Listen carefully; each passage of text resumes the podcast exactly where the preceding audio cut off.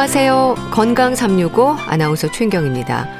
간지럽고 가렵고 피부에 나타나는 참기 힘든 증상들입니다. 특히 건조할수록 나이 들면서 가려움증이 심해진다는 말을 하는데요. 긁으면 안 된다는 생각에 두드리기도 하고 꾹꾹 눌러가면서 가려운 증상을 참기도 하지만 자다가 나도 모르게 긁게 되면서 2차 감염의 위험도 생기고 일상이 불편해지는 경우가 많습니다. 가려움증을 유발하는 원인들, 특히 아토피 피부염으로 인한 가려움증은 보기에도 안쓰러울 정도인데요. 가려움증 어떻게 이해하면 좋을지 살펴보겠습니다.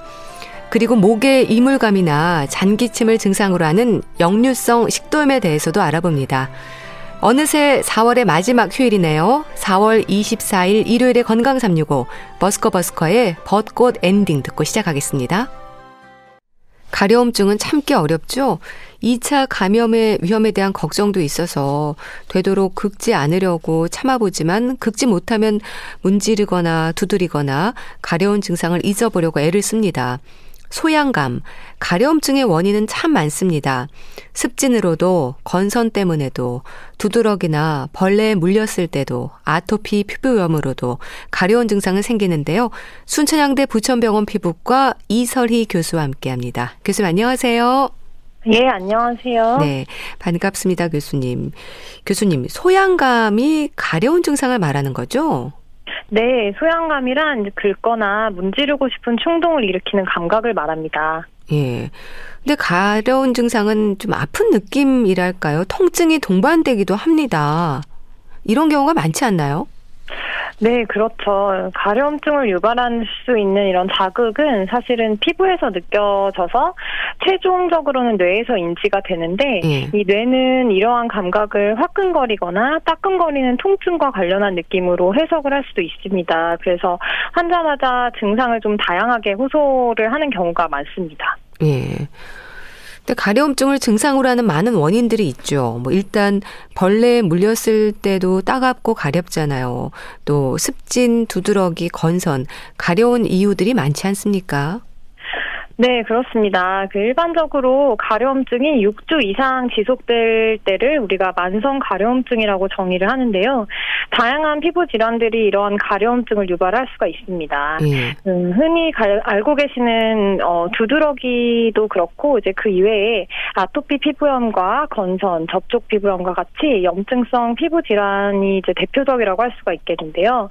또한 일상생활에서 일어날 수 있는 흔한 가벼운 피부 자극이라도 반 반복이 계속되면은 가려움증을 유발할 수가 있고 음. 만성적으로 피부를 긁어서 더 가려워지기도 합니다. 어 그리고 이, 이 밖에도 이제 피부는 정상으로 보이는데도 이제 기저 질환으로서 이제 만성 신질환이 있거나 폐쇄성 담도 질환이 있거나 갑상선 기능 항진증과 같은 어떤 다른 전신 질환이 있어서 음. 피부가 이제 2차적으로 가려울 수도 있고요. 또 이제 신경학적 질환이라든지 아니면 다른 정신적인 원인이 유발 요인이 되는 경우도 있습니다. 예. 이런 경우도 있습니다. 나이 들면 건조하고 가렵다는 말을 하거든요. 노화가 피부를 건조하게도 하나 봐요.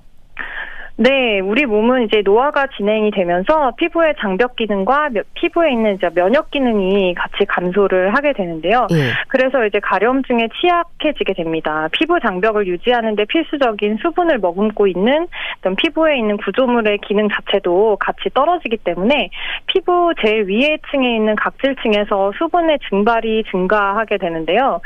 또 기름샘과 땀샘의 활동도 감소를 하기 때문에 피부 유분기도 같이 감소하게 됩니다. 그래서 음.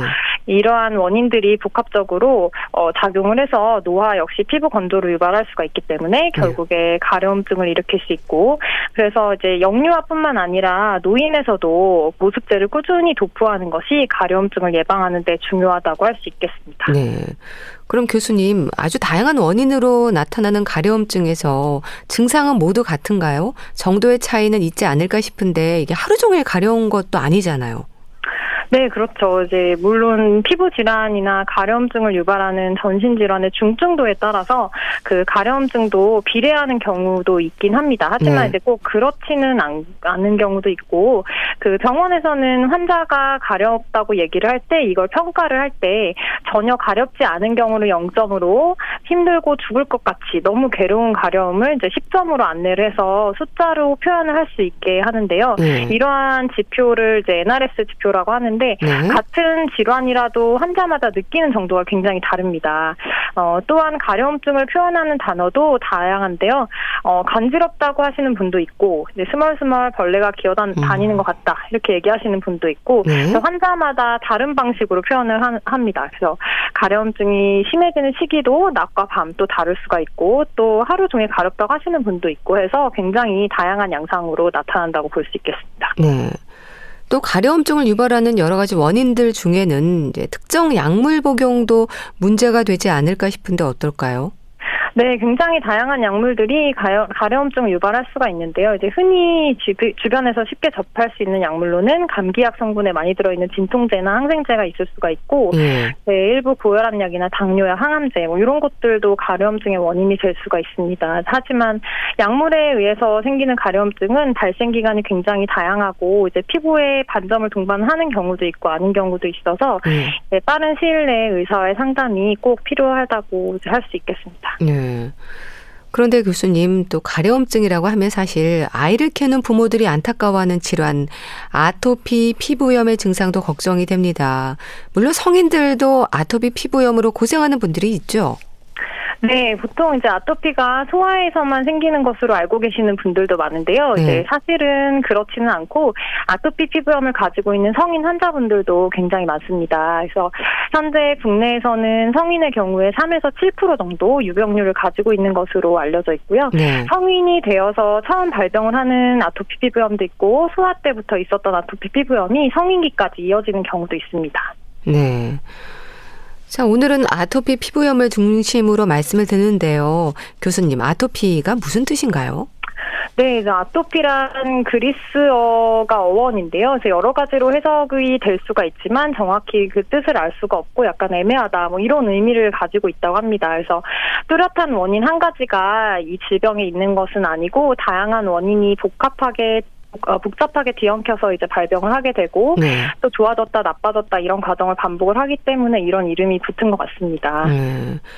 그럼 아토피 피부염은 의학적으로 어떻게 설명이 되나요? 예, 그래서 아토피 피부염은 어, 일단 좋아졌다 나빠졌다 우리가 악화와 호전이라고 하는데요. 그래서 네. 이런 걸 반복하는 피부 가려움증이 있어야 되고 어, 붉은색의 피부에 있는 피부 병변을 특징으로 하는 질환입니다. 그래서 진단을 위해서 어떤 특이적인 피 검사라든지 이런 검사 방법은 없기 때문에 이제 의사가 피부 병변을 보고 임상적으로 진단을 내리게 되는데요. 네. 어, 대한 아토피 피부염 학회에서 발표한 이제 한국인 아토피 피부염 진단 기준이 있습니다. 네. 그래서 주된 진단 기준에는 가려움증 그리고 유아기 소화기 성인기 아토피 피부염의 어, 피부염의 임상 양상이나 그리고 잘 발생하는 부위가 다른데 이러한 그 특징적인 병변과 모양 그리고 그 특징적인 위치 이런 것들을 이제 의사가 보고 판단을 하고 네. 또 이제 아토피 질환의 병력이나 가족력이 있는 경우도 이제 주된 진단 기준에 속하게 됩니다. 네. 근데 참 가렵고 건조하고 짐작만으로도 힘든데요. 그럼 피부의 어느 부분으로 특히 가려운 증상이 나타나는 건가요? 네, 그 생후 2세 이하의 유아의 경우에는 주로 양볼이나 머리, 팔꿈치, 무릎과 같이 팔다리의 편 부위에 나타나서 우리가 태열이라고 부르기도 합니다. 네. 어, 2세부터 10세 사이의 소아는 팔꿈치 앞 이나 이제 모근부 같이 굽힌 부위를 주로 침범을 하게 되고요. 이제 성인 아토피 피부염 같은 경우는 얼굴이나 목에 주로 나타나고 손에 습진을 동반을 하는 경우가 많아서 이제 이렇게 조금 연령별로 차이가 있습니다. 네. 근데 아토피 피부염을 얘기할 때는요, 증상에 대한 부담뿐 아니라 만성이고 재발성의 또 염증 반응, 표현되는 부분들이 아주 버거운데 특히 이 증상 표현이 어려운 아이들이잖아요. 네, 맞습니다. 아주 어린아이들의 경우에는 가려움증을 표현하기가 어려워서 이제 보채기도 하고 비비거나 뭐 이런 표현으로도 나타날 수가 있고 경우에 네. 따라서는 이제 병원을 가기 싫어해서 어, 가려운데 안 가렵다고 하는 친구들도 있어서 이제 예. 보호자인 엄마 아빠가 잘 관심 있게 살펴봐 주시는 음. 것이 중요하겠습니다. 예. 그나마 이거 성장하면서 자연적으로 좋아지는 경우가 많긴 하죠. 네, 대체로 이제 우세경에는 40에서 60% 그리고 사춘기에는 80에서 90%가 자연적으로 호실된다고는 알려져 있는데요. 자연 호전 될 것으로만 기대를 하고서 이제 증상이 있는데도 적절하게 치료를 하지 않으면 피부가 이제 어 비교적 심하지 않은 상태임이었음에도 불구하고 이제 진물이나 아니면 열감 같은 것이 생기면서 아토피 피부염이 급성으로 악화되는 소견을 보이는 경우가 있습니다. 네. 이런 경우에는 환자가 이제 더긴 시간 동안 더 센 약, 더 강한 약을 많이 필요로 할 수가 있어서 아토피 피부염을 의심이 되는 피부염이 있다면 그런 상태에 대한 정확한 판단과 치료를 위해서 병원을 정기적으로 방문을 하는 것이 좋겠습니다. 네. 그런데 또 한편으로는요, 알레르기 비염이라든지 뭐 천식과 같은 호흡기 아토피를 동반하는 경우도 많다고 들었습니다. 그런가요, 교수님? 네, 이를 바로 이제 아토피 행진 혹은 알레르기 행진이라고 하는데요. 네. 이제 소화기에서 특히 아토피 피부염과 식품 알레르기, 그 천식, 뭐 알레르기 비염 뭐 이런 것들로 이어지는 알레르기 질환을 가질 수가 있습니다. 그래서 아주 흔하다고 볼 수는 없는데 이제 진료실에서 종종 마주칠 수가 있겠습니다. 네. 네, 교수님, 아토피 피부염이 왜 생길까를 생각을 하면요. 명확한 원인이 없다는 말도 하거든요. 위험 요인들도 아주 많은가 봐요. 네, 그래서 기본적으로 아토피 피부염 환자의 이제 70에서 80%는 아토피 질환에 사실은 가족력이 있다고 보고되어 있을 만큼 유전적인 소인이 일단 중요하겠고요. 네. 피부 장벽이라 그래서 우리가 이제 피부 우리 피부가 외부 자극에 대항해서 가지는 물리적인 어떤 장벽이 있는데 이런 기능이나 면역 반응이 정상인과는 다르게 되고 어 이와 관련된 이제 유전자 변이도 동반을 하고 있는 경우도 있습니다. 그래서 이러한 소인 외에도 자극을 유발을 하는 거친 섬유로 이루어진 의류라든지 네. 아니면 화학 물질, 뭐 비정상적인 기온이나 습도 이런 거에 변화도 악화 요인이 될 수가 있겠고 또 이제 알레르기를 유발하는 항원을 우리가 알레르겐이라고 하는데 네. 이제 그런 이제 어 알레르기 항원을 가지고 있는 경우에는 또 그런 것들이 악화 인자가 될 수 있어서 이에 대한 노출과 이제 환경적 요인이 복합적으로 어 작용을 할 수가 있겠습니다. 네. 그런 환경적인 요인들이 아토피 피부염을 알레르기 질환으로 얘기하는 부분이기도 한 거네요. 어찌 보면. 네, 맞습니다. 이런 알레르겐에 대한 노출이 아토피 피부염의 악화 인자가 되기도 합니다. 예. 그럼 이제 환경적인 요인이 문제라면 카펫이나 진먼지 진드기와 같은 원인 물질을 제거를 하면 자연적으로 증상이 좋아지기도 하나요? 어, 환자의 상태랑 질환의 중증도에 따라서 좀 다르고 또 가지고 있는 알레르겐이 뭐냐에 따라 또 다를 수가 있기 때문에 음. 쉽게 음. 말씀드리기는 어렵습니다. 이제 하지만 어떤 일반적으로는 아토피 피부염의 악화를 예방을 할 수는 있고 음. 그리고 현재 가지고 있는 증상은 어느 정도 좋아지게 하는데 기여를 할 수는 있습니다. 이제 그렇다고 해서 어 이제 그렇긴 하지만 이제 아토피 피부염이 전부 다 사라지는 건 아닙니다. 음. 그래서 이런 인자들을 조절을 하면 하면서 아토피 피부염에 대한 치료는 여전히 필요하다고 볼 수가 있겠습니다. 네. 또 아토피 피부염의 유전적인 요인, 가족력의 위험도 큰가요? 네, 앞서 말씀드린 것처럼 사실은 이제 아토피 피부염 환자의 70에서 80%는 아토피 질환, 앞서 말씀드린 이제 비알레르기성 비염이라든지 천식을 포함하는 아토피 질환에 대한 가족력을 확인할 수가 있습니다. 그래서 네. 아토피 피부염은 유전적인 소인이 중요한 질환이라고 볼 수가 있겠습니다. 네. 또 교수님 아토피 피부염이 좀 야속한 건 밤에 특히 증상이 심해진다고 들었습니다. 많은 분들이 그러신가요? 어, 모두 그런 건 아닙니다. 하지만 이제 일반적으로 밤이 되면 피부의 열발산이 심해지고 혈류가 또 증가하고 그래서 뭐 가려움증이 더 심해진다고 하기도 하고요. 그래서 예. 겨울철에 또 건조하기도 한데 전기장판 같은 거 틀고 주무시는 분들도 있고 좀 덥게 자는 거 좋아하시는 분들도 있고 이런 것들이 체온을 상승시켜서 밤에 가렵다, 뭐 가려움이 악화된다라고 얘기를 하시는 분들도 있습니다. 예. 그래서 자다가 무의식 중에 긁게 되는 경우가 많을 것 같은데요. 그러다 보면은 뭐 수면 장애라든지 2차 감염의 위험도 높아지는 게 아닐까요? 네, 실제로 아토피 피부염 환자들은 건강인들보다 수면 장애를 동반할 수 있는 확률이 유의하게 높다는 부분들이 이제 많은 네. 연구를 통해서 이미 밝혀진 바가 있습니다. 그래서 실제로 아토피 피부염 환자들은 가려움 때문에 잠에서 깨는 경우가 많아서 삶의 질이 굉장히 떨어지고 네. 긁으면 상처가 생겨서 그렇게 균열이 일어난 피부 틈으로 균이 들어가서 또 감염도 생기고 만성적으로 긁게 되면 우리 태선화라고 하는데요. 네. 이제 피부가 코끼리 피부처럼 또 이제 거북이 등껍질처럼 이렇게 두꺼워지는 현상이 생기는데 이런 환경이 반복되게 되면 아토피 피부염이 악화될 수가 있습니다. 예. 그럼 또 아토피 피부염이요. 성인으로까지 이어지는 건 왜 그렇습니까? 성인들의 경우에는 뭐 손이나 발, 얼굴처럼 보이는 곳으로 습진처럼 나타나기도 하던데요. 네, 맞습니다. 이제 소화기 아토피 피부염이 성인기까지 이어지는 원인으로는 여러 가지가 연구된 바가 있습니다. 어, 애초부터 아토피 피부염이 심하게 나타났거나 예. 혹은 아주 초반에 생기지 않고 조금 늦게 생겼거나 앞서 말씀드린 피부 장벽 기능이나 이런 것과 관련된 이제 유전자의 돌연 변이가 있다거나 아니면 뭐 알레르겐의 조기에 노출된 경우 이런 것들이 조금 밝혀져 있는데 네. 어, 천식이나 비염과 같이 아토피 질환을 동반을 한다거나 가족력이 있는 경우에도 그런 위험도가 올라갈 수가 있겠습니다. 네. 자, 교수님, 가려움증을 증상으로 하는 질환들이 많기 때문에 아토피 피부염에 대한 진단 기준이 필요할 텐데 어떨까요? 네, 아토피 피부염은 임상 양상이 굉장히 다양, 다양해서 어떤 진단을 위한 특이한 검사 소견이 없기 때문에 앞서 말씀드린 것처럼 임상 증상을 종합해서 진단을 하게 되는데요. 네. 이제 진단 기준은 사실 전 세계적으로 제시되는 것들이 여러 가지가 있는데 약간의 차이가 있어서 앞서 말씀드린 바와 같이 대한 아토피 피부염 학회에서 이제 한국인 아토피 피부염의 진단 기준을 마련해서 발표한 바가 있습니다. 그래서 네. 대부분의 이제 저희와 같은 피부과 전문의는 이제 이를 참고해서 진단을 하고 있고 어떻게 일일이 말씀드리기는 어렵지만 이제 중요한 소견은 가려움증 그리고 특징적인 아토피 피부염의 모양과 부위에 분포를 해야 되고 네. 아토피 질환의 정령 및 가족력 이게 가장 중요하다고 할 수가 있 겠습니다. 네. 치료라고 한다면 뭐 보습이 주된 치료일까요? 어, 이제 아토피 피부염의 중요한 그 병인이 피부 장벽 기능 저하이기 때문에 아토피 피부염 환자에서 보습은 굉장히 중요합니다. 예. 보통 질환이 있는 피부를 포함을 해서 아토피 피부염이 없는 부위도 같이 목욕 직후에 전신에 바르도록 저희가 교육을 하고 있습니다. 어, 질환이 있는 피부에는 의사마다 의견이 조금씩은 자, 차이가 있을 수 있는데 이제 전반적으로 아토피 피부염 환자에서 보습제의 사용은 치료의 어떤 기본이 되고 질병의 심각도에 상관없이 모든 환자에게 환자에게 권유되는 어떤 치료 및 예방 방법이라고 할 수가 있겠습니다. 네. 그리고 또 이 아토피 피부염 치료에 쓰이는 스테로이드제에 대한 부담을 갖는 분들도 많습니다. 어떨까요?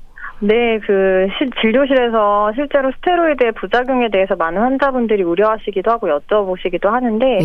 사실 스테로이드는 아토피 피부염 치료에만 사용되는 건 아니고요. 이제 다른 과에서도 많이 사용을 하고 있는 약입니다. 그래서 적절한 시기에 적절하게 사용하면 좋은 치료 효과를 보일 수 있는 약인데요. 이제 아무래도 만성적으로 사용을 할 수가 있다고 생각이 드니까 이제 환자분들이 꺼려 하시는 것 같은데 네.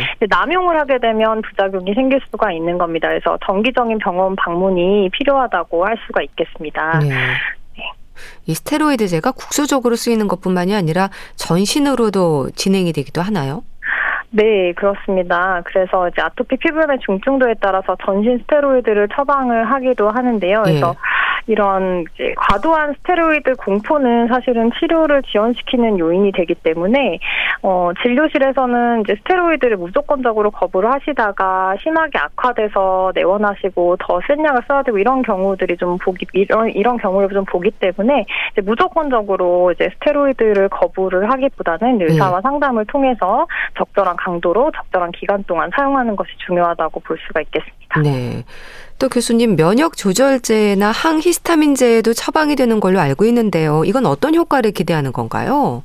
아, 네. 이거는 이제 중증 등 이상의 아토피 피부염 환자에서 전신 스테로이드를 고용량으로 사용을 하게 되면 부작용이 발생을 하기 때문에 이를 대체하기 위해서 면역 조절제를 처방을 합니다. 예. 면역 조절제는 단기 처방을 할 때는 그 스테로이드보다는 부작용 발생 위험도가 좀 적을 수는 있겠지만 역시 예. 부작용이 없는 것은 아닙니다. 그래서 아토피 피부염은 오랫동안 증상을 조절할 수 있는 약이 필요하기 때문에 이런 그 제제들을 쓰는데 이제 예. 적절한 예. 역시 적절한 의사와의 상담과 진료가 필요하다고 할 수가 있겠습니다. 네. 그리고 또 이 생물학적 제재를 통한 치료에 대해서는 어떻게 이해하면 될까요? 뭐 실제 사용되고 있는 부분이죠? 네, 이 생물학적 제재는 그 이제 제 비교적 최근에 나온 약이고 실제로 두필루맙이라는 단일 클론 항체가 처방이 되고 있는데요. 보험급여 적용이 되는 기준이 있기 때문에 현재까지는 모든 아토피 피부염 환자에게 흔히 처방되고 있는 약은 아닙니다. 네. 아토피 피부염을 유발을 하는 면역 경로에 있는 물질 중에서 이제 중요하게 작용하는 우리 인터루킨 4하고 13, 4번하고 13번을 억제를 해서 아토피 피부염의 임상 증상이나 가려움증을 좋게 만드는데 좋은 치료제로 어, 나와서 사용을 하고 있는데 이제 네. 치료 효과도 좋죠. 하지만 이제 무엇보다 기존에 사용하고 있는 스테로이드나 면역 조절제, 면역 억제제보다는 이제 특정화된 경로만 차단하기 때문에 부작용이 적다는 장점이 굉장히 큽니다. 네. 또 교수님 아토피 피부염의 치료와 함께 일상에서 좀 증상을 악화시키는 부분들을 삼가는 것도 중요할 텐데요. 피해야 하는 위험 요인들이랄까요? 옷이나 목욕 습관도 있고 조언을 좀 해주시면 좋겠어요. 네, 그방 안의 온도와 습도를 적절하게 유지해서 이제 피부 수분 소실이 최소화되도록 하는 것이 좋습니다. 그래서 실내 온도는 24도 정도, 이제 습도는 40에서 50% 정도가 적당하다고 되어 있고 목욕요법에 대해서는 이제 환자분들이 흔히 목욕하는 게 안 좋다고 해서 안 했어요라고 하시는 분도 계시는데요. 이제 예. 목욕은 매일 하는 게 좋겠고 이제 미지근한 물로 너무 뜨겁지 않게 그리고 이제 20분 이내로 하도록 권장을 하고 있습니다. 그래서 저자극성의 어떤 약산성 제품을 사용을 하시 하셔서 이제 씻으시는 게 좋겠고 때를 미는 것과 같이 우리 어, 피부 장벽을 손상시키는 행동은 안 하시는 게 좋습니다. 네. 그리고 목욕 목욕을 하고 나오셔서는 목욕 직후에 보습제를 얼굴을 포함해서 이제 아토피 피부염이 있는 곳 없는 곳 전부 도포를 하는 것이 중요하고 최소 이제 하루 두 번 이상 더 발라주는 것이 좋겠습니다. 네. 그리고 이제 말씀하신 의류와 관련해서는 이제 피부 자극을 최소화할 수 있는 섬유를 선택하는 것이 좋아서 이제 뭐 순면 제제 뭐 이런 거가 좋겠긴 하겠지만 요새는 이제 신소재도 많이 나와 있어서 이제 자극을 최소화할 수 있는 섬유를 선택하는 것이 좋겠고 무엇보다 이제 아토피 관련된 피부염과 관련된 이제 증상이 있으시면 병원을 방문을 하시는 것이 좋겠습니다. 네. 근데 건조함을 없앤다고 미스트 같은 걸 수시로 뿌리거나 물에 적신 수건으로 피부를 덮기도 하는데요. 이런 방법들이 글쎄요. 피부를 더 건조하게 한다는 말도 있던데 어떨까요, 교수님? 네, 그 환자가 있는 공간의 습도가 낮은 상태에서 보습제 없이 단순히 물에 적신 수건으로 피부를 덮으면 오히려 수분이 증발을 하게 되고 피부가 더 건조해질 수가 있습니다. 그래서 네. 어, 크림이나 로션 타입의 보습제를 사용하는 것이 권장이 되고요. 이제 보습제와 함께 국소 치료제를 도포를 하고 그리고 젖은 면소제 꺼즈로 병변 부위를 밀폐하는 수성 밀폐요법 이런 것들은 좀 도움이 될 수가 있겠습니다. 네. 자, 아토피 피부염의 진단과 치료가 필요한 특징적인 증상 또 짚어주세요. 네, 첫 번째로는 오랫동안 악화와 호전을 반복하는 가려움증이 있어야 됩니다. 그리고 소아에서 국한돼서 말씀을 드리자면 이제 2세 미만의 경우는 얼굴, 몸통, 무릎이나 팔꿈치와 같은 팔다리 편 부위, 그리고 2세 이상의 경우에는 이제 얼굴과 팔다리 굽힌 부위에 피부 증상이 있을 때는 병원에 방문을 해보시는 것이 좋겠습니다. 그리고 성인기에 새로 발병한 아토피 피부염 환자분들도 분명히 있기 때문에 네. 이제 성인이라도 얼굴이나 목에 가려운 피부 병변이 생기거나 통 증이 생기거나 하면은 병원에 방문을 해볼 수가 있겠습니다. 그리고 마지막으로 이제 이러한 증상을 동반을 하면서 이제 본인이 천식이나 비염을 포함한 아토피 질환의 병력이 있다거나 아니면 가족력이 있을 때도 반드시 피부과 전문의 상담을 받으시는 것이 좋겠습니다. 네, 알겠습니다. 자, 오늘은 가려움증, 특히 아토피 피부염을 중심으로 말씀을 들었는데요. 순천향대 부천병원 피부과 이설희 교수와 함께 했습니다. 말씀 잘 들었습니다. 감사합니다. 감사합니다. KBS 라디오 건강 365 함께하고 계신데요. 바우터 하멜의 브리지 듣고 다시 오겠습니다.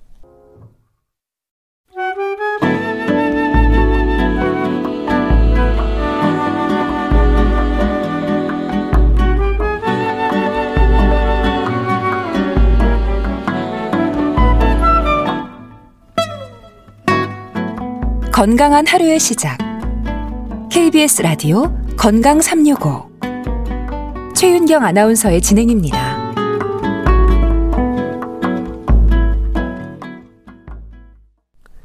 KBS 라디오 건강 365 함께 하고 계십니다. 역류성 식도염 진단을 받는 경우가 있습니다. 위의 내용물이나 위산이 식도로 역류하면서 생기는 염증이 역류성 식도염일 텐데요. 그런 일이 왜 생기는 걸까요? 역류성 식도염 환자가 이비인후과적인 증상을 느끼는 건 왜 그럴까요? 분당 재생병원 내과 백현옥 교수와 함께 합니다. 교수님 안녕하세요. 네, 안녕하십니까. 네, 반갑습니다, 교수님. 역류성 식도염은요, 역류한다는 생각만으로도 불편감을 느낍니다. 이게 비교적 흔하다고 들었어요. 네. 또 최근에 우리나라에서 더 많이 늘고 있죠. 예. 원래 이게 좀 선진국형 혹은 서구형 질환이라고 해서요. 비만이나 고혈압 같은 그, 그것 질환이 많은 나라에서 많습니다. 그래서 어, 서구에서는 인구의 약 20 내지 40%가 역류성 식도염을 앓고 있다고 알려져 있고요. 예. 우리나라도 점차로 늘어서 어, 불과 한 5, 6년 전만 해도 한 10 내지 20%라고 얘기했는데 최근 데이터는 20 내지 30%까지 이 질환을 앓고 있는 것으로 보고되고 있습니다. 예. 뿐만 아니라 내시경 검사상의 역류성 식도염 증상은 어, 없으면서 내시경 검사상 소견이 나오는 경우까지 포함하면 검사 받는 사람의 3, 40%가 역류성 식도염이 있더라 하는 걸 봐서는 거의 뭐 서구하고 거의 비슷할 정도로 상당히 흔한 상황입니다. 네. 그럼 역류성 식도염은 왜 생기는 건가요? 원인이 뭔지 궁금합니다. 식도에서 위로 넘어가는 일종의 대문 같은 곳이 이제 하부 식도 관략근이 있는데요. 이거는 평소에는 닫혀 있다가 음식을 삼키거나 튀김을 하거나 이럴 때만 열리거든요.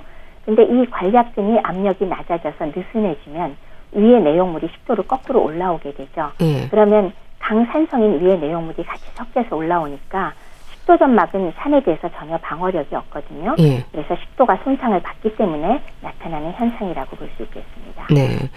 그렇다면 교수님, 식도염과 역류성 식도염은 좀 다른 건가요? 아마도 이제 식도염과 역류성 식도 질환을 음. 구별해서 말해보자라고 하는 것 같아요. 네. 우리가 이제 보통 진단을 하기 위해서 이 내시경을 실시하잖아요.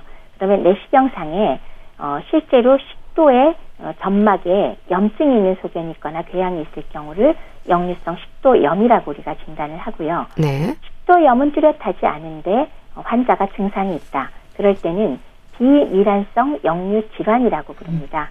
근데 이제 일반적으로 환자분들이나 우리 보통 얘기할 때는 무슨 비밀환성 역류 질환 그럼 너무 복잡하고 네. 머리에 잘 들어오지도 않잖아요. 네. 그래서 오히려 증상만 유발돼 있는 분까지 다 포함해서 역류성 식도염이라고 일상적인 위식도 역류 질환과 같은 의미로 혼용해서 사용하고 있는 것 같습니다. 네.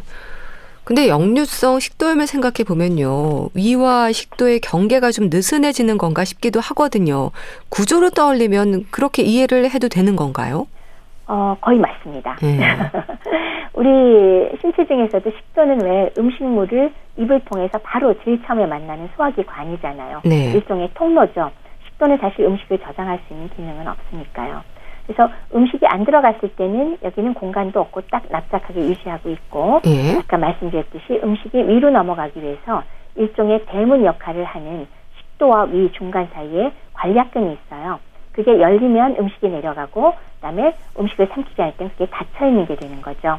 그런데 원래 식사하거나 튀김할 때만 이 문이 열려야 되는데 예. 관략근이 느슨해지고 압력이 낮아지면 이게 그냥 계속 열려 있는 모양을 유지하게 되거든요. 예. 그럴 때는 위에 있는 음식물들이 원래는 거꾸로 올라오면 안 되지만 도로 식도 쪽으로 도로 밀려 올라갈 수도 있겠죠. 위가 꽉 차 있으면 그럴 때 위에 있는 위산이 함께 음식물들과 같이 식도로 올라가면 식도 점막을 자극해서 염증을 유발하면서 역류성 식도염이 된다. 그래서 위와 식도의 경계가 느슨해지는 거 정확합니다. 음. 그럼 증상은 어떤가요? 뭐 속쓰림 같은 경우는 당연한 증상으로 생각이 되는데 가슴 통증을 느끼기도 하고 목에 이물감도 생긴다고 들었습니다. 그렇죠. 속쓰린 거는 뭐 아주 흔한 거니까 잘 아실 거고요. 예. 그 다음에 이제 자꾸 넘어오게 되니까 꺽꺽 튀김을 자주 하는 게 또 특성이고요. 그러면서 시큼한 물이 넘어오는 거, 이런 것도 굉장히 흔합니다. 근데 경우에 따라서는 가슴 부위가 막 타는 듯이 이 흉통이 심하다고 하는 분도 계세요. 예. 이거는 이제 강산성이 식도점막을 자극해서 오는 증상이거든요. 그래서 어떤 때는 이것 때문에 내가 심장 질환 있는 거 아니냐고 걱정을 하는 분도 있을 정도로 아주 심한 흉통이 있을 수 있고요. 그거 외에는 뭐 당연히 따라올 수 있는 속이 더부룩하거나 소화가 안 된다. 이거 흔한 증상이고요. 네. 또 하나는 위산이 자꾸 올라오면서 기 침도 자꾸 나고 음. 목소리가 쉬어버린다는 좀 독특한 증상이 있을 수가 있고요. 그다음에 가슴이 답답하다 이런 증상들이 있는데 결국은 대표적인 증상은 속쓰림, 산이 역류가 되는 거 소화불량이지만 그 외에도 만성 기침이나 목이 쉰대거나 목의 이물감 그리고 흉통, 기관지 천식 같은 식도 외의 증상들도 상당히 흔하게 발생한다는 것을 기억하셔야겠습니다. 네. 또 다른 질환을 의심할 수도 있을 텐데요. 그래서인지 교수님, 역류성 식도염 환자들이 이비인후과부터 가는 경우도 많다고 하던데요. 바로 조금 전에 말씀드렸듯이 비전형적인 증상 중에 하나가 목이 쉬거나 아니면 목에 이물감이 느껴지는 것 아니면 만성 기침 같은 증상입니다. 예. 그 이유는 산이 자꾸 올라오면서 이게 화학적으로 자극을 주어서 위액이 식도나 인후부, 인후두부 부위 여기를 자극하거나 성대, 기관지를 자극하게 되거든요. 그래서 염증 반응을 일으키기 때문에 나오는 증상입니다. 이런 경우에 소화관 증상이 전혀 없기 때문에 당연히 초반에 이비인후과 치료만 오랫동안 받는 분들도 많이 계시는 경우가 있고요. 예. 그러다가 호전되지 않아서 비로소 위식도 역류질환이다라고 진단받는 경우가 적지 않습니다. 네. 또 잔기침도 증상 중에 하나라고 들었습니다. 역류성 식도염으로 기침을 하는 건 왜 그렇습니까? 요즘 뭐 기침에 민감할 때라서 긴장하는 분들도 있을 것 같은데요. 그러네요. 그 위산이 이제 넘어오는 게 식도 하부만이 아니라 더 위까지 올라올 수 있거든요. 예. 상부까지 올라오면 결국은 목과 기관지까지 자극을 하게 되는 경우가 있고요. 이게 만성적으로 기침하는 원인이 되기도 합니다. 그리고 심지어는 천식이 원인이 되기도 한다고 해요. 예. 그래서 만성 기침이 동반됐을 때 당연히 호흡기 내과에서 평가를 정확히 받으셔야 되는데 다른 이유가 발견되지 않는 경우에는 위식도 역류가 원인이 될 수 있다는 것을 염두에 두시면 되겠습니다. 네. 그럼 교수님 일반적으로 위 내시경을 통해서 역류성 식도염이 발견이 되나요? 그렇죠. 보통 이제 식도 위 검사가 예전에는 내시경과 발음 조영술 두 가지를 보통 썼는데요. 예. 요즘은 발음 조영술 자체를 별로 하지 않으니까요. 주로 내시경으로 진단을 하게 됩니다. 근데 그거 외에도 24시간에 그 위식도 부위의 산도를 검사한다거나 식도 내압 검사 등은 있지만 일상적으로 누구에게나 다 시행하지는 않고요. 예. 어, 뭐 수술까지도 고려할 정도로 증상이 아주 심각한 환자들의 경우는 반드시 시행해야 되겠지만 일방적으로는 시행하지 않습니다. 네. 그럼 산도 검사라는 게 어떤 건가요? 그러니까 내시경으로 진단이 좀 애매하다. 예. 근데 증상은 뚜렷하기 때문에 내가 확진을 해야겠다. 그럴 음. 때는 어, 24시간 식도의 산도 검사를 시행하게 되는데요. 예. 이 검사는 산을 측정할 수 있는 관을 식도에다 삽입해서 고정시켜 놓은 뒤에 24시간 동안 산도를 지속적으로 측정하는 정밀 검사의 한 방법이고 예. 또 사실 어떤 의미에서는 역류성 식도염의 가장 정확한 검사 방법이기는 합니다. 예. 그럼 일반적으로는 위 내시경과 산도 검사 둘 중에 하나만 하면 되는 건가요? 산도 검사가 예. 역류성 식도염이라고 가장 확실하게 진단 내리는 음. 방법이기는 하지만요. 네. 우선 매우 불편하죠. 24시간 관을 삽입하고 예. 있어야 되고. 네. 근데 거기에 비해서는 내시경 검사는 우리가 정기 검사에도 일상적으로 할 때가 많고 그다음에 내시경 검사를 함으로 인해서 식도염 자체만 진단 붙일 수 있을 뿐 아니라 동반된 식도와 위 십일장의 다른 질환들을 또 구별해낼 수가 있겠죠. 예. 그래서 이 자체로 역류성 식도염을 진단할 수 있는 경우가 사실 대부분이기 때문에 대체로 내시경을 우선으로 해서 우리가 역류성 식도염을 진단하게 됩니다. 예. 그럼 정기적으로 위 내시경을 하는 분들 같은 경우에는 역류성 식도염 증상을 초기에 발견할 수도 있는 걸까요? 뭐 맞기도 하고 아니기도 하고요. 네. 무슨 뜻이냐면 예. 내시경상에서 역류성 식도염이 있어도 증상이 전혀 없는 경우가 있습니다. 아, 예. 근데 거꾸로 예. 심한 역류 증상이 있어도 내시경상에 또 정상일 수가 있거든요. 아, 뿐만 아니라 또 왜 내시경은 정기 검사를 우리나라에서는 상당히 잘하고 있잖아요. 네. 그래서 이러한 정기 검사를 통해서 비교적 경증의 역류성 식도염을 발견할 수는 있지만 치료가 필요하냐 아니냐는 증상이 전혀 없을 경우에는 경증의 경우 치료하지 않는 경우가 더 많거든요. 예. 그래서 무증상 경증 역류성 식도염은 약물 치료하지 않는다. 음. 다만 어, 정기적인 내시경 검사를 통해서 이상 소견을 초기에 발견하고 약물 치료는 하지 않더라도요. 식습관을 포함해서 일상적인 생활 습관을 교정한다면 예. 여러 가지 의미에서 역류성 식도염 증상만이 아니라 어, 인체 전체 건강에 상당한 도움이 될 테니까 의미가 있겠습니다. 네. 그럼 치료라고 한다면 위산이 나오지 않도록 하는 걸까요? 어, 우선은 생활 습관을 교정하지만 그것만으로 되지 않을 경우에는 약물 치료를 하게 되는데요. 약물 치료를 하게 될 경우에 제일 첫 번째 사용하는 약은 위산의 분비를 억제하는 즉 위산이 나오지 않도록 하는 약물을 복용하게 되죠. 네. 산 때문에 식도 점막이 자극을 받아서 생기는 거라고 생각하기 때문입니다. 네. 그래서 식사 시간 후와 수면 시간에 어, 뭐 제산제를 또 약간 보조적으로 사용해서 왜냐하면 그 위산 분비 억제 약물은 하루에 보통 한 번 정도 사용할 때가 많으니까 네. 중간 중간에 속이 쓰리거나 그럴 때는 부분적으로 증상 완화를 위해서 제산제를 또 사용해서 산 분비물을 중화하는 경우도 있고요. 그거 외에 10도 아래 관략근의 압력을 좀 증가시키고 운동성을 증가시켜서 역류를 좀 적게 하자라는 약을 사용할 수도 있습니다. 네. 그럼 위산 분비 억제제를 통한 치료 같은 경우는 좀 길게 잡아야 할까요? 초치료 때는 보통 한 달 내지 두 달 정도의 기간을 사용을 합니다. 그러나 증상에 따라서 끊고 나서 바로 증상이 오거나 할 경우에 어, 장기간 사용할 수도 있고요. 예. 어, 그런 경우에는 보통 용량을 줄여서 유지요법을 지속하는 경우가 많습니다. 실제로 초치료에 치료가 잘 되어서 끊었더니 1년 이내에 재발 확률이 무려 60%랍니다. 음, 네. 그러니까 상당수가 재발을 그렇네요. 하거든요. 그렇기 때문에 상황에 따라서는 적은 용량으로 유지요법을 계속적으로 사용하는 경우도 꽤 많습니다. 근데 여기에 반드시 생활 습관과 식사 습관 개선 꼭 병행하셔야지 그렇지 않으면 뭐 1년 내내 증상을 안고 살아야 되겠죠. 예. 그럼 위장관 운동 촉진제로 기대하는 건 또 뭔가요? 운동 촉진제를 드심으로 인해서 위 내용물이 소장으로 넘어가는 걸 좀 도와줄 수 있겠죠. 예. 그러면 소화 장애 증상이 좀 호전될 거고 내용물이 빨리 줄어드니까 식도로 거꾸로 올라오는 것을 어느 정도 막기 위한 거고 약물에 따라서는 식도 관략근의 내압을 조금 올려주기도 하기 때문에 이런 것들을 우리가 기대하는 바지만 뭐 생각보다 그 산업제제가 가장 효과가 큽니다. 예, 예, 예. 이 역류성 식도염 같은 경우 재발도 잦다고 하던데 그렇습니까? 말씀드렸듯이 식도하부 관략근, 그러니까 대문이 고장이 좀 난 거잖아요. 그렇기 때문에 산을 억제한다 그래서 그것만으로 거꾸로 올라오는 게 완전히 해결될 리가 없죠. 그러니까 예. 일종의 그 대문이 망가진 기능장애에 속하기 때문에요.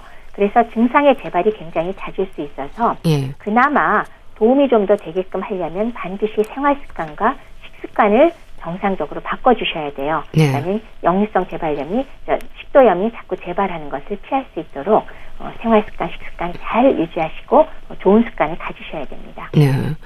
그럼 또 교수님 이렇게 반복적으로 역류성 식도염을 앓는 경우에 뭐 식도암의 위험으로도 발전할 수 있다거나 혹시 그런 위험도 있습니까?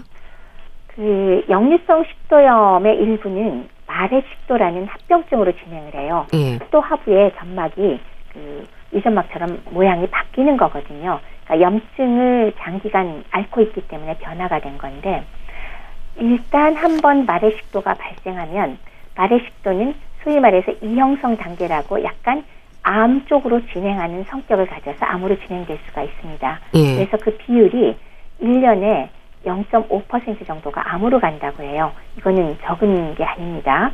정상인보다 거의 30배 내지 100배로 위험성이 증가하는 거죠. 암의 예. 위험성이. 네.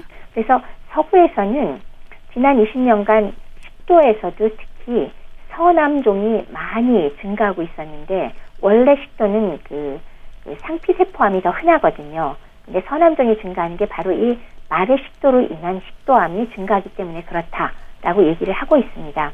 근데 사실은 우리나라를 포함해서 동양에서는 말의 식도의 유병률 자체가 걸린 사람 자체가 서양처럼 흔하지가 않거든요. 예. 그리고 우리나라 단일기관에서 8년간 그 상부 위장관 내시경 검사를 시행한 결과를 대상으로 조사해 봤더니 예. 말의 식도의 빈도가 0.22% 그러니까 0.2% 남짓이거든요. 예. 그러니까 실제로 굉장히 적다는 얘기죠.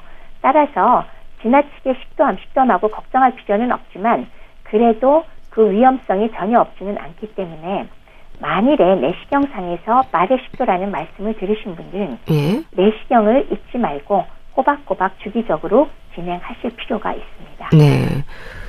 저 예방이 중요할 텐데요. 이제 역류성 식도염의 위험을 높이는 걸로 비만, 흡연, 음주와 같은 부분들이 지적이 됩니다. 뭐 생활 습관 얘기 쭉 얘기하셨는데 어떤 연관이 있을까요? 지금 말씀 주신 비만과 흡연, 음주는 뭐 아주 기본인데요. 네. 그 중에서도 비만은 배가 부르면서 복압이 올라가거든요. 당연히 위의 내용물이 식도로 밀려 올라가기 훨씬 쉽겠죠.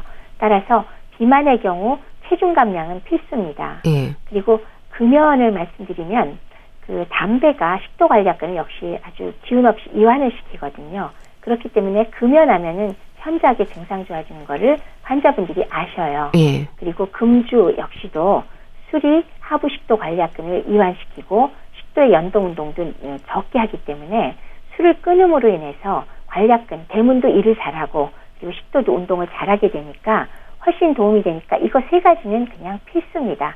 반드시 지켜주시기 바랍니다. 예. 그럼 또 교수님, 식사 후에 바로 누우면 역류성 식도염의 위험이 높아진다는 말은 맞는 건가요? 그런 말씀들 많이 하시거든요. 그러니까 식도와 위가 연결된 부분이 느슨한 상태에서 우리가 서 있거나 앉아 있을 경우에는 어쨌건 중력 작용에 의해서 식도의 내용물은 위로 내려가고 위의 내용물이 거꾸로 올라가기가 쉽진 않죠. 밑에서 잡아 당기니까요.